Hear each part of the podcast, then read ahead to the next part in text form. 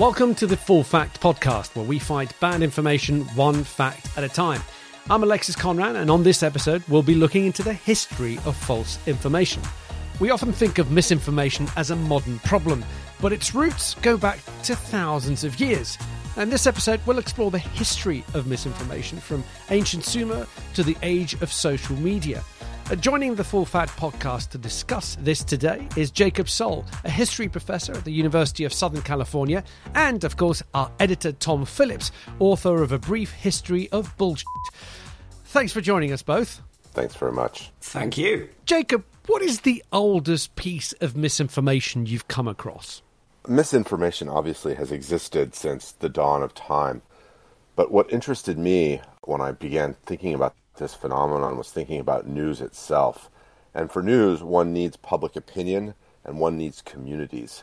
So, uh, one of the things that sort of struck me was the arrival of these sort of moments where people were using media to spread things they knew were not true.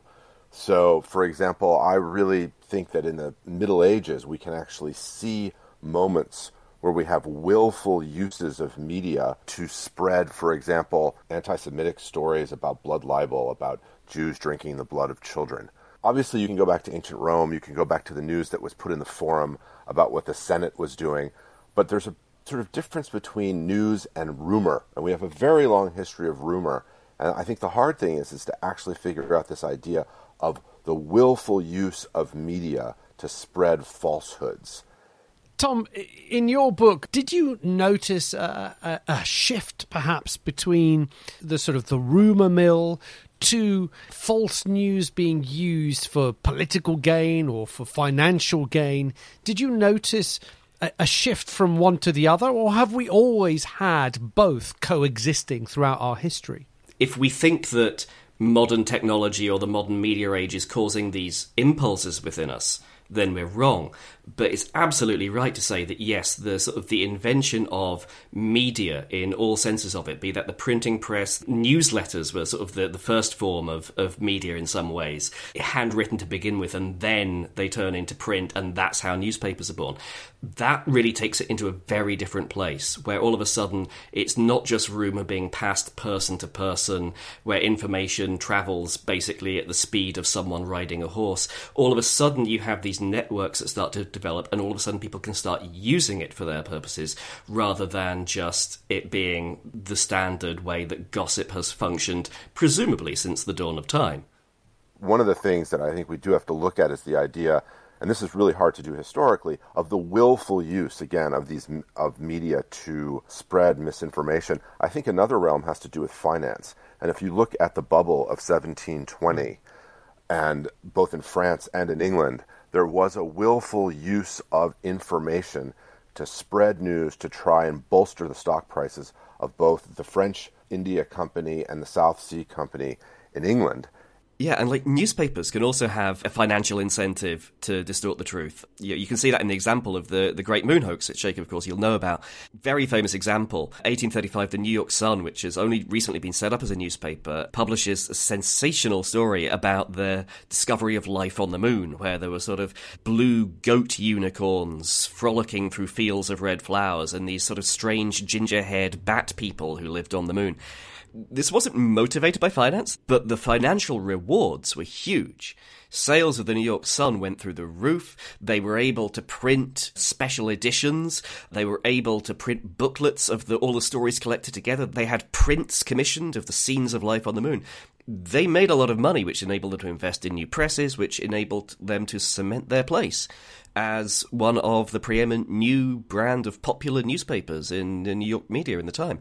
And so this was completely false. But it was very clear from this point onwards, at this sort of moment of change for the media, that actually untruth could be quite profitable there is that sort of walking on that tightrope of if you are competing in a very tight market where a headline can mean that you sell more papers or people uh, are going to click on your website. That is an awfully big temptation, isn't it? Always the financial gain from having eyeballs on your story. You know, I just wanted to note that, you know, in the 1890s in America, we have the heyday of the American, what was called yellow press run by figures like William Randolph Hearst, who you know were pushing fake stories to create mass hysteria and to you know, move American politics, for example, towards war or towards specific goals. In 1896, Arthur Ochs founds the New York Times as a paper that does fact checking to give facts so that business people will have a source of real information to make sound business decisions on. So that is a marketing tool. It's kind of funny today because much of the American business community now thinks the New York Times is a kind of a left wing mouthpiece and what's so interesting is Fox News came on saying we're fair and balanced, which doesn't mean we actually do fact checking, but it means we're fair and balanced. So they use that same sort of pitch to create a, a complete propaganda machine. Do you think that that's what false news has as its super weapon? It's quick, easily digestible, and very often it plays on the emotions. I do think it's moments when great numbers of the public are scared you know, and they feel threatened. For example, they are threatened economically. We see both the United States and Britain, where fake news played an enormous role, we have the worst wealth inequality in the industrialized world. And many of the people following that news were people who were victims of this changing economy in which the lower middle class and middle class and poor people have been extremely affected by wealth inequality in Britain and the United States. So we do get these moments. There's one thing I do want to point out, though. When I was young, I grew up in the other Cambridge, in Cambridge, Massachusetts, although I went to Cambridge in England. When I was young, local journalists were known figures. And I remember this mm. because I remember our local journalists in Cambridge, Massachusetts. They were well paid, so they would take people out to dinner. They were sort of pillars of the community and famous drinkers, you know. So they were you know, there was a pub scene in Cambridge, Massachusetts, and the local journalists were fixtures on those scenes. Journalists don't get those they don't get those salaries anymore. Local journalists don't even exist, let alone have, you know, drinking stipends. So this entire world of the trusted local figure whom you know, to whom you can go speak, you can call, you you know this person, that person's gone and that sort of connection with the news is gone. I think the news seems sort of very far away, and it seems more and more like Hollywood, like a kind of dreamland. You know, the BBC's main building looks like a sort of magical castle, and to get into it, you know, you have to have some kind of golden key, right? So I do think we're at a point now of fear and mistrust that did not exist 20 years ago. Tom, I remember Full Fact CEO Will Moy, when I first spoke to him, he told me the story that when Full Fact was formed and Will picked up the phone to let newspapers know that, you know, there's a fact checking charity. Uh, around, he said uh, some of the newspapers said, "Oh, fact checking. Yeah, we used to have a department that used to do that, but we no longer do."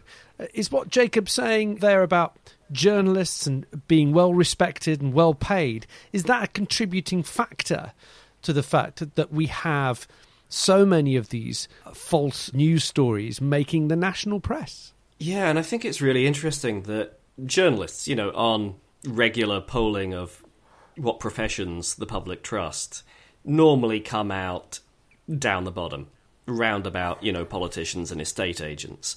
The weird thing is, though, exactly that point is local news figures are trusted way more in the places where they still exist, they are trusted a lot more because there is, in fact, this connection to community, all that sort of thing. The trouble is, the trust is there. Unfortunately, the business model has kind of gone out the window. And so, yeah, this is a problem. And so, as the news industry's business model shrinks and shrinks and shrinks, and our drinking stipends tragically go away, as it happens, it also pushes this thing of like a lack of connection because you don't have the time anymore to go out and pound that beat or you know walk the streets and make those contacts because most journalists are having to churn out however many stories a day on increasingly shrinking budgets and there just isn't the time.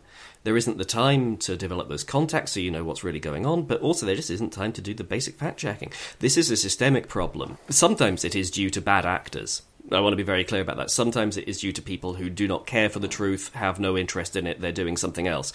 But much more than that, it is a systemic problem that the financial traumas of the news industry has really imposed on this. And I think that that's something we have to be aware of because ultimately there is no solution to this without a solution to how do you pay for news. And, you know, there are interesting things happening across the news industry, but we always say this at Full Fact. You know, we do fact checking, and yes, it takes time. Sometimes it takes a ridiculously long amount of time. Something you'd think would be really simple can take weeks of work to actually establish what the truth is. Truth isn't simple, falsehood is nice and easy. It takes no time to come up with it, it's nice and believable, it just spreads. Whereas the business of actually working out what is true is long and complicated and messy and annoying. As you say, the business of working out what is true is a long one, and the history of it is long too.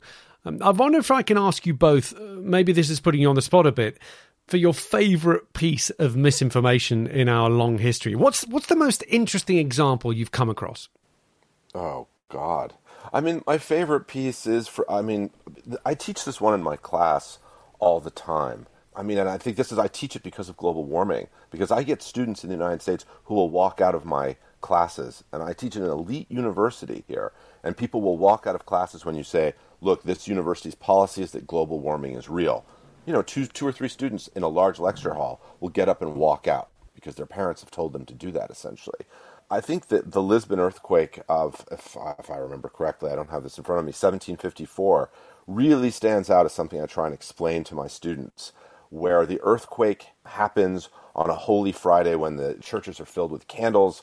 So once the earthquake happens, Lisbon starts burning. Then a tsunami comes up the, the Tagus River into the center, the Baixo of Lisbon, and destroys the entire city. The church then turns around and says, Look, this is because of sins but it also sees a real opportunity. And I do think there were those in the church at the time that knew this wasn't true. They said this is because of the Jews and the crypto Jews. So we get back to, to anti Semitism and to racism again.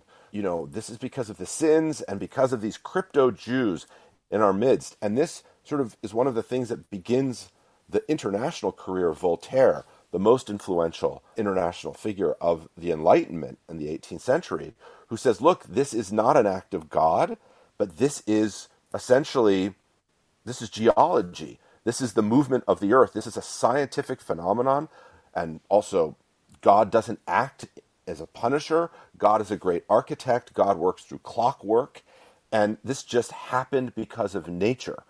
And this argument always strikes me because this is the first time we have an argument about a natural phenomenon and how to explain it in the public sphere. Is it God punishing bad people, or is it just a scientific phenomenon? And this is the first time that this happens. So I always, I feel like I have to teach this to my students. It's one way of approaching it without first coming on and saying, look, I'm going to hit you over the head with global warming. I'm actually going to explain to you not only how natural phenomena and science were presented in the news or in history, but how it happened as a sort of public argument and how Voltaire won that one partially. Although you had people like Alexander Pope responding saying that's a sort of unromantic, you know, response. We have to we still have to believe that God acts rather than is an architect. And this, by the way, was one of the moments when religion changes and you get deism and the emergence of atheism. And so these are huge sort of moments in history. That one seems like an, a turning point and the beginning of the modern fault lines if you'll excuse me, between sort of non scientific, non fact based reporting and another form of understanding things publicly. Tom, I'm going to have to ask you the same question as well. Surely you've also got a, a marvelous bull story that you can share with us. oh, I, I, have so many. Um, so I'm, I'm, I am going to. I do have, I do have a favourite, and like favourite is probably the wrong word there, but um, it actually goes back to something Jacob was saying earlier about the manipulation of this for financial gain, but also the fact that is it just financial gain or is it actually about a deeper belief? The fantasy becomes your reality. My favourite is the greatest con artist in the history of the world, Gregor MacGregor who is Scottish, would you believe? It's almost Boaty McBoatface, uh, Tom. I mean, it really uh, are you is. sure but, he's but, a real character? Well, yeah. Uh, Gregor MacGregor now, like some con artists will ply their con by like inventing a fake business or a fake sick relative or something like that. He invented a country. He invented an entire country that he said he was the cacique of. The places on the coast, northern coast of Honduras, called Poyais. And he did all the things Jacob was talking about. This is about a century after the South Sea bubble. But he manipulates media. So he goes round pressing the flesh with the influential journalists, doing all of that. He publishes an entire book that is mostly plagiarized and the bits that aren't plagiarized are made up, selling this country that he claims he has been given the rights to as literally rivers flowing with globules of gold. He uh, commissions somebody to write patriotic songs for it. He has money printed for this country. He invents a chivalric honours system and starts awarding people the Order of the Green Cross. All of this is to raise funds on the stock market, but also to encourage people to actually go and settle it.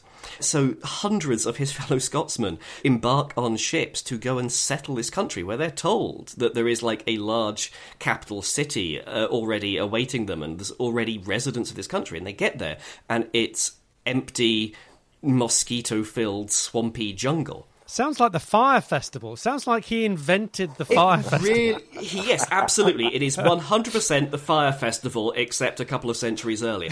The thing about this that I love is not only the ambition and the the the ins- but also like if he'd put anywhere near as much effort into actually making his plans come true as he did into inventing them. He might actually be like like how that worked is not radically different to the colonial era generally, right? He just Absolutely. he was so busy Absolutely. inventing it that he didn't bother doing it. But m- the thing I love about it is that once this was exposed, the few survivors, because most of the colonists died, the few survivors sort of straggle back to London and tell the story of this. There are two interesting things that happen.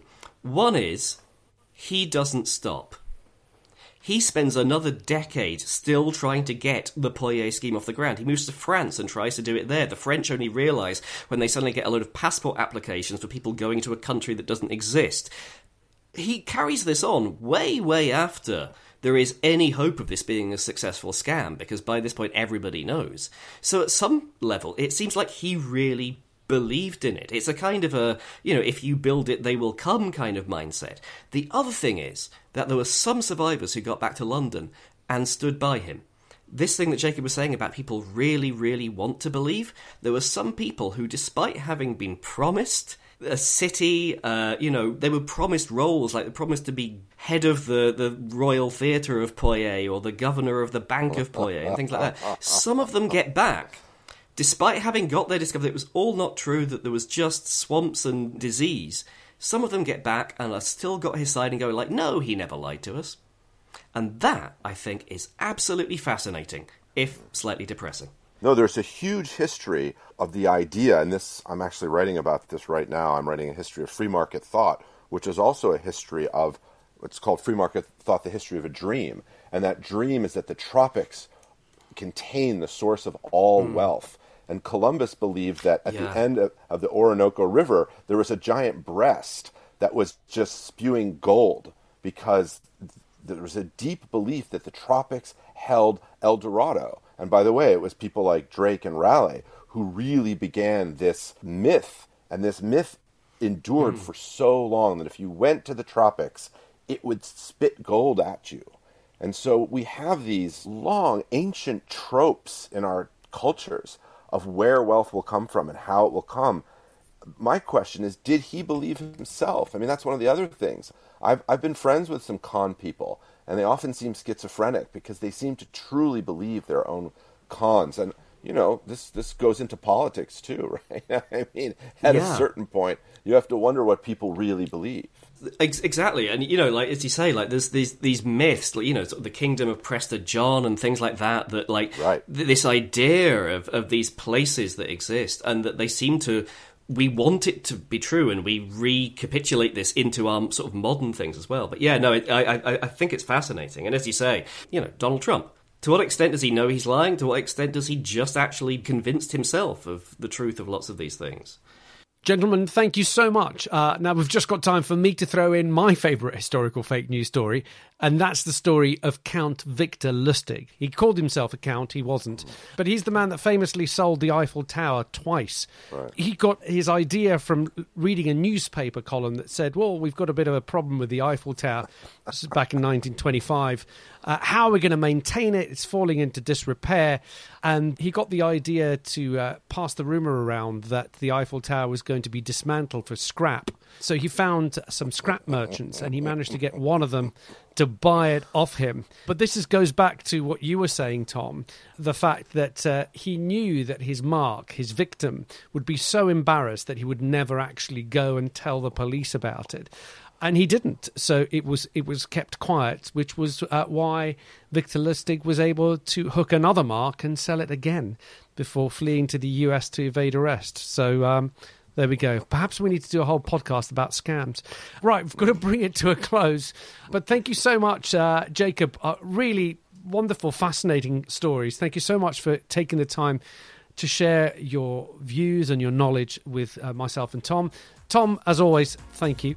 That's all we have time for here on the Full Fact podcast this week. Uh, this episode was released on the 19th of October 2020, and so this episode about the history of misinformation may now be missing some recent history. And just a minor fact check to add the Lisbon earthquake was 1755, not 1754. Sorry, Jacob. Uh, now, Jacob is an expert in his field, but his views are not necessarily a reflection of full facts. Full Fact is independent and impartial, and you can read more about our commitment to impartiality and neutrality at fullfact.org forward slash about. As a fact checking charity, we depend on your support to call out false and harmful information. If you enjoyed this episode, become a supporter today at fullfact.org slash donate.